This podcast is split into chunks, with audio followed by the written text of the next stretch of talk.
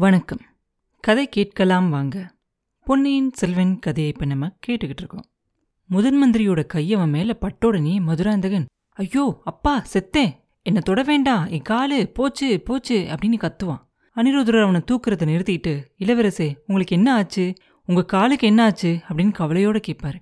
என் காலு உடஞ்சி போச்சுன்னு நினைக்கிறேன். நடக்க முடியல நிற்கவும் முடியல அப்படிம்பா மதுராந்தகன். முதன் மந்திரி திரும்பி பார்த்து அடே பல்லக்கு இங்க கொண்டுகிட்டு வா அப்படின்னு அவரோட ஆட்கள் கிட்ட சொல்லிட்டு மதுராந்தகரை பார்த்து சொல்லுவாரு ஐயா இந்த விபத்து எப்படி நடந்துச்சு? நீங்க மழையில தனியா இங்க வந்த காரணம் என்ன? எப்படி இங்க வந்து கிடக்குறீங்க? உங்களோட வந்த பரிவாரங்கள் எல்லாம் எங்க? உங்களை இப்படி விட்டுட்டு அவங்க எப்படி போகணும் அப்படின்னு நினைச்சாங்க? அவங்களுக்கெல்லாம் தண்டனை கொடுத்தா மட்டும் பத்தாது அப்படின்னு சொல்லுவார் முதன் மந்திரி. அப்படி சொல்லிட்டு இருக்கும் போதே மதுராந்தகர் சொல்லுவாரு முதன் மந்திரி யாரையும் தண்டிக்க வேண்டாம். யார் மேலேயும் தப்பு இல்லை. சாயங்கால நேரத்துல குதிரை மேல ஏறிக்கிட்டு நான் தான் தனியா கிளம்பினேன். நதிக்கரையோரமா தான் போய்கிட்டு இருந்தேன். திடீர்னு மின்னலும் இடியும் வந்த உடனே குதிரை மிரண்டு ஓடிருச்சு. நான் இந்த மரத்தோட கிளையில மாட்டிக்கிட்டு கீழே விழுந்துட்டேன். குதிரை எங்கேயோ போயிருச்சு. விழுந்த வேகத்துல கால் உடஞ்சிடுச்சோ இல்ல சுருக்கிக்கிச்சோ தெரியல. எந்திரிச்சு நிக்க முடியல. நல்ல வேலையா நீங்க இந்த நேரத்துல வந்தீங்க அப்படிம்பாரு மதுராந்தகர்.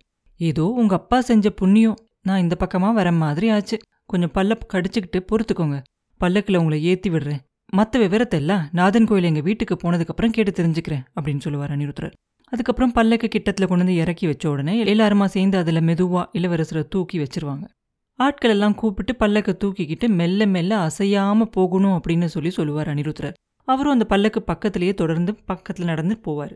கொஞ்ச நேரத்துல எல்லாம் நாதன் கோயிலுக்கு வந்து சேர்ந்துருவாங்க. வந்த உடனே அங்க இருக்கிற கட்டிலில் போய் மதுராந்தகரை அவங்க வீட்டுக்குள்ளார படுக்க வைப்பாங்க. விளக்கு வெளிச்சத்தை கொண்டு வர சொல்லி பார்த்தா அவரோட கால் உடைஞ்சு போகல அப்படின்னும் அது வெறும் சுளுக்கு தான் அப்படிங்கிறதும் தெரிஞ்சுக்குவாங்க. இளவரசருக்கு இருந்த பயம் கொஞ்சம் தெளிவாகும். நாதன் கோயில்ல முதன் மந்திரியோட வீடு வந்து பெருமாள் கோயில் பக்கத்துல இருக்கும். அங்கிருந்து வந்த பிரசாதத்தை ரெண்டு பேரும் சாப்பிட்டுட்டு அதுக்கப்புறம் முதன் மந்திரி மதுராந்தகரை பார்த்து கேட்பாரு இளவரசரே ராத்திரி நிம்மதியா தூங்குங்க. பொழுது விடிஞ்சதுக்கப்புறம் நீங்க என்ன நினைக்கிறீங்களோ அதை செய்யலாம். நான் தஞ்சாவூருக்கு தான் போறேன். என்னோட வரதா இருந்தா உங்களையும் பத்திரமா கொண்டுகிட்டு போய் சேர்க்குறேன் அப்படின்னு சொல்லுவாரு. ஐயா நீங்க எனக்கு எவ்வளவோ தீங்கு செஞ்சிருக்கீங்க. அதுக்கெல்லாம் பரிகாரமா இன்னைக்கு இதை செஞ்சிட்டீங்க. இன்னைக்கு நீங்க எனக்கு செஞ்ச உதவிய நான் மறக்க மாட்டேன். அதுக்கு எப்பயும் நன்றியோட இருப்பேன்.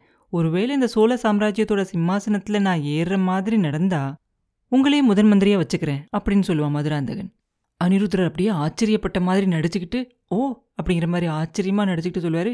இளவரசே சோழ குலத்துக்கு நான் கடமைப்பட்டவன். இந்த குலத்துல இருக்கிறவங்க எல்லாருக்கும் ஆலோசனை செய்யறதுக்காக கடமைப்பட்டிருக்கேன். இதுக்காக நீங்க என்கிட்ட தனியா நன்றி சொல்லணுங்கிற அவசியமெல்லாம் இல்ல.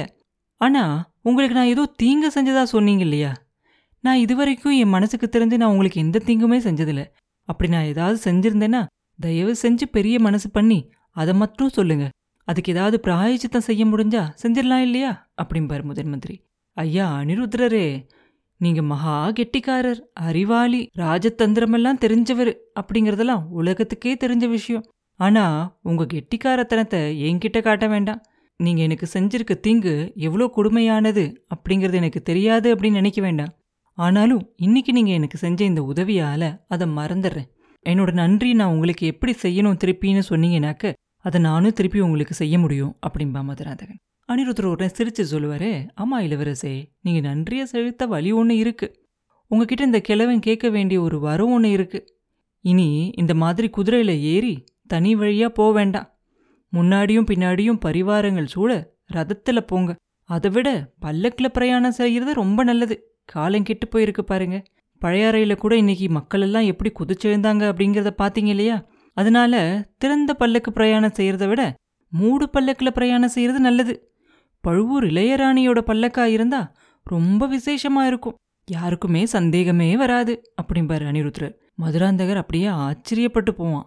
அவன் முகத்துல மறுபடியும் பயம் வந்துடும் கொஞ்சம் பொறுத்து சமாளிச்சுக்கிட்டு சொல்லுவான் முதன் மந்திரி என்ன வார்த்தை சொன்னீங்க? பழுவூர் இளையராணியோட மூடு பல்லக்குல என்ன பிரயாணம் செய்ய சொல்றீங்களா?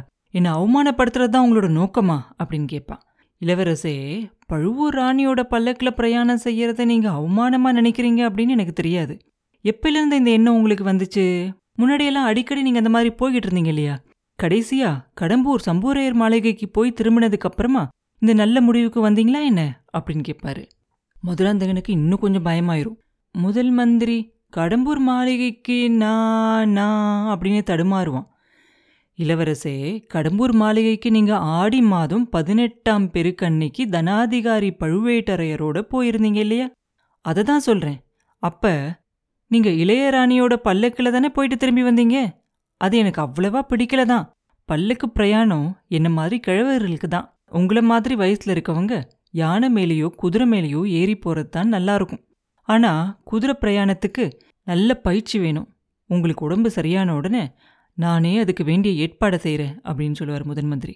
உடனே மதுராந்தகன் சொல்லுவான் அன்பில் அனிருத்ரரே ஜாக்கிரதை. மேலும் மேலும் என்னை அவமானப்படுத்துற வார்த்தையாவே சொல்லிக்கிட்டு இருக்கீங்க.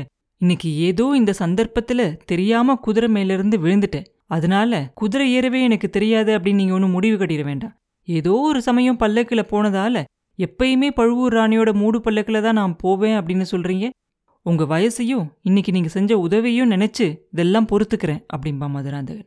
இளவரசே உங்களோட பெருமையை நினைச்சு எனக்கு ரொம்ப சந்தோஷம். பொறுத்தவர் பூமி ஆழ்வார் அப்படின்னு சொல்லுவாங்க. அகழ்வாரை தாங்கும் நிலம் போல தம்மை இகழ்வார் பொறுத்தல் தலை அப்படின்னு கூட ஒரு திருக்குறள் உண்டு. நிலம் அவனை தோன்றவனை பொறுத்துக்குமா? பொறுத்துக்கிறது மட்டும் இல்லாம தோன்றவனுக்கு சுத்தமான தண்ணியையும் கொடுத்து உதவி செய்யுமா? பூமிக்கு உள்ள இந்த குணம் பூமியை ஆழ நினைக்கிறவங்களுக்கும் இருக்கணும். என்ன மாதிரி கிழவன் ஏதாவது சொன்னாலும் பூமியை ஆழ விரும்புறவன் அதை பொறுத்துக்கிறது தான் நல்லது அப்படின்னு சொல்லுவார் அனிருத்ரர் ஐயா என்ன சொல்றீங்க? நான் இந்த சோழ சாம்ராஜ்யத்தை ஆள விரும்புறதா? குற்றம் சாட்டுறீங்களா? அப்படின்னு கேட்பான் மதுராந்தகன். அவனோட உதடெல்லாம் அப்படியே துடிக்கும் புருவங்கள்லாம் அப்படியே நெறிஞ்சு அப்படியே பயம் வந்து கோபமாகவும் ஆத்திரமாகவும் மாறிக்கிட்டே வரும். இதெல்லாம் அனிருத்ரர் பார்த்துக்கிட்டே இருப்பார். ஆனால் கொஞ்சம் கூட பதட்டமே இல்லாமல் பேசுவார். இளவரசே குற்றம் சாட்டுறேன் அப்படின்னு ஏன் சொல்றீங்க?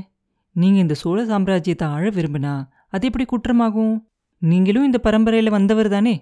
விஜயாலய சோழர் குலத்துல வந்த இந்த பரம்பரையில கண்டராதித்தரோட பையன் இல்லையா நீங்க? இந்த சோழ சிம்மாசனம் ஏறுறதுக்கு உங்களுக்கு பரிபூரண உரிமை உண்டு. நீங்க விருப்பப்பட்டா அது எப்படி குற்றமாகும்? அது குற்றம் அப்படின்னு சொல்லி உங்களை யாராவது ரகசியமான சதி முயற்சியில ஈடுபட சொன்னா அந்த யோசனையெல்லாம் நீங்க கேட்டு நம்ப வேண்டாம். நான் சொல்ற வார்த்தைய கொஞ்சம் காது கொடுத்து கேளுங்க. உங்களோட அப்பா அம்மாவோட விருப்பம் வேற விதமா இருந்துச்சு. நீங்களும் அதுக்கு இணங்கி சிவபக்தியில இருந்ததா நான் நினைச்சுக்கிட்டு இருந்தேன். இப்போ உங்களோட மனசு மாறியிருக்கு அதை பத்தி குத்தம் சொல்றதுக்கு யாருக்குமே உரிமை இல்லை. உங்களோட உரிமையை நீங்க பகிரகமா கேட்கலாமே சக்கரவர்த்தி கிட்டேயே போய் உங்க விருப்பத்தை சொல்லலாமே. அதை விட்டுட்டு கேவலம் காலாமுகர்களோட கூட்டத்தோட ஆதரவை கேட்டு அம்மாவாசை இருட்டுல தன்னந்தனியா கொள்ளிட கரையில போக வேண்டிய அவசியம் இல்ல. இல்ல சம்புவரையர் மாளிகையில அர்த்த ராத்திரில திருடர் கூட்டம் மாதிரி கூட்டம் போட்டு சதி பேச்சு பேச வேண்டிய அவசியமும் இல்லை.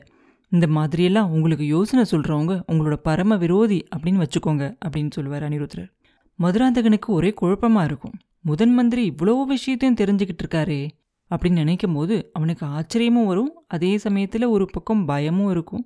பயம் வந்து அப்படியே ஆத்திரமாவும் மாறிக்கிட்டே இருக்கும். ஐயா உங்களுக்கு இதெல்லாம் எப்படி தெரிஞ்சுச்சு? எந்த துரோகி என் கூடவே ஸ்நேகமாக இருக்க மாதிரி நடிச்சுக்கிட்டு இருக்கான் அதை சொல்லுங்க அப்படின்னு கேட்பான். நீங்க அதை தெரிஞ்சுக்க வேண்டிய அவசியம் இல்லை. இந்த பரந்த ராஜ்யம் எல்லா இடத்துலையும் எனக்கு நிறைய கண்களும் இருக்கு காதுகளும் இருக்கு.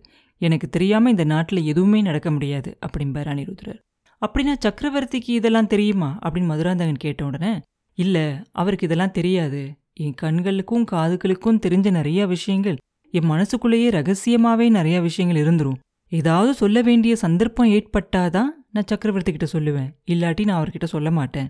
அதுவும் இல்லாம இப்ப அவருக்கு ரொம்ப உடம்பு சரியில்லை இல்லையா?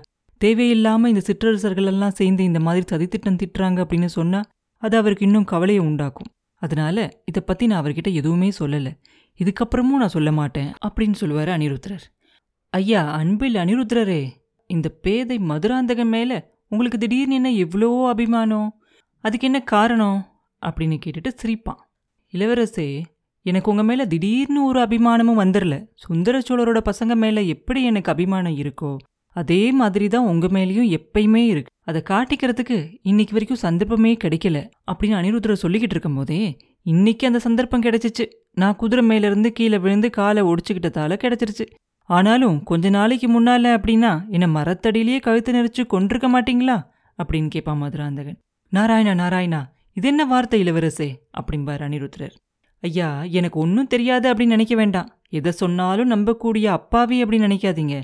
நான் எங்க அம்மாவோட கர்ப்பத்துல இருக்கும்போதே எனக்கு எதிராக நீங்க சதி செய்ய ஆரம்பிச்சிட்டீங்க. நான் இந்த பூமியில பிறந்ததும் என்னை கொன்னுறணும் அப்படின்னு சொல்லி ஏற்பாடு செஞ்சுருந்தீங்க. அதோ உங்க முகத்திலேயே தெரியுது பாருங்க. நான் சொல்றதெல்லாம் உண்மைன்னு. அதெல்லாம் எனக்கு எப்படி தெரிஞ்சிச்சு அப்படின்னு ஆச்சரியப்படுறீங்க இல்லையா? இந்த சோழ நாட்டில் பயங்கர ரகசியங்கள் எல்லாத்தையும் தெரிஞ்சவர். நீங்க ஒருத்தர் தான் அப்படின்னு நினைக்க வேண்டாம் அப்படின்பா மதுராந்தகர். அனிருத்ரரோட முகம் உண்மையாவே ஒரு அதிசயமா தான் இருக்கும் ஒரு நிமிஷத்துக்கு. அடுத்த நிமிஷம் அவர் முகத்துல ஒரு சிரிப்பை வரவழைச்சுக்கிட்டு சொல்லுவாரு ஆமா இளவரசே நான் அந்த மாதிரி நினச்சிக்கிட்டு இருந்தது உண்மைதான். இன்னைக்கு என்னோட கர்வத்துக்கு ஒரு பாடம் கிடைச்சிருச்சு. நீங்க பிறந்த உடனே உங்க கொல்ல முயற்சி செஞ்சிருந்தா நீங்க எப்படி இன்னும் பிழைச்சு உயிரோட இருக்கீங்க? அந்த ரகசியத்தையும் சொல்லிடுங்களே அப்படின்னு கேட்பாரு எனக்கு எவ்வளவுதான் தெரியும் அப்படின்னு என்னை சோதிச்சு பார்க்குறீங்களா? நல்லது சொல்கிறேன் குழந்தை பிறந்த உடனே கொல்றதுக்காக நீங்கள் ஏற்பாடு செஞ்சுருந்தீங்க.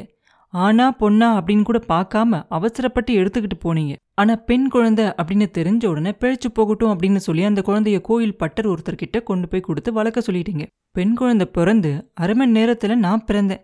அதை நீங்க எதிர்பார்க்கல. என்னோட ஜாதக பலமும் சரியா இருந்துச்சு. அதனால நான் உயிர் பிழைச்சேன். உங்களோட திட்டம் நிறைவேறாததை பத்தி அதுக்கப்புறம் தெரிஞ்சுக்கிட்டேன். என்ன சிம்மாசனம் ஏற விடாம தடுக்கிறதுக்கு நிறைய சூழ்ச்சிகள் செஞ்சீங்க. என்ன சிவபக்தனா? அதாவது பைத்தியக்காரனா வளர்க்கறதுக்கு ஏற்பாடு செஞ்சீங்க. அதுலயும் தவறி போயிட்டீங்க. நான் நீங்க விரும்பின மாதிரி இல்லாம முழு பைத்தியம் ஆகாம தப்பிச்சிட்டேன். ஐயா முதன் மந்திரியே ஏன் இப்படி ஸ்தம்பிச்சு போய் உட்கார்ந்துருக்கீங்க? இதெல்லாம் உண்மை அப்படின்னு ஒரே அடியா சாதிக்கிறது தானே? அப்படின்னு கேட்பான் மதுராந்தகன். முதல் மந்திரி உண்மையாவே ஸ்தம்பிச்சு போய் தான் உட்காந்துருப்பாரு எப்படியோ பேசுகிற சக்தியை வரவழைச்சிக்கிட்டு சொல்லுவார் இளவரசே உங்களுக்கு இவ்வளோ விவரங்கள் தெரிஞ்சிருக்கும் போது நான் இல்லைன்னு சாதிக்கிறதுல என்ன பயன்? அப்படின்னு கேட்பாரு. ஆமாம் பயனில்லை தான் என் மேலே திடீர்னு நீங்கள் பரிதாபப்பட்டதோட காரணம் எனக்கு தெரியும். ஆதித்த கரிகாலனை உங்களுக்கு பிடிக்காது. அருள்மொழிவர்மனை சோழ நாட்டோட சிம்மாசனத்தில் ஏற்றி வைக்கலான்னு நினச்சிக்கிட்டு இருந்தீங்க. அவனை கடல் கொண்டுகிட்டு போயிடுச்சு. இப்போ என்கிட்ட வந்து பரிதாபப்படுறீங்க.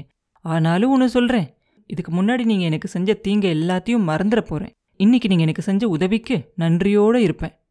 இன்னிலிருந்து நீங்க என் கட்சியில இருக்கிறதா சொல்லுங்க. நான் சிம்மாசனம் ஏறினதுக்கப்புறம் உங்களையும் முதன் மந்திரியாக வச்சுக்கணும் அப்படின்னு விரும்புறேன் அப்படின்னு சொல்லுவான் மதுராந்தகன். இளவரசே உங்களோட வார்த்தைகள் என்னை ரொம்ப சந்தோஷப்பட வைக்குது அப்படின்னு சொல்லுவார் அன்பில் அனிருத்ர பிரம்மராயர். அப்புறம் என்ன நடந்துச்சு அப்படிங்கிறத அடுத்த பதிவில் பார்ப்போம். மீண்டும் உங்களை அடுத்த பதிவில் சந்திக்கும் வரை உங்களிடமிருந்து விடைபெறுவது உண்ணாமலே பாபு. நன்றி.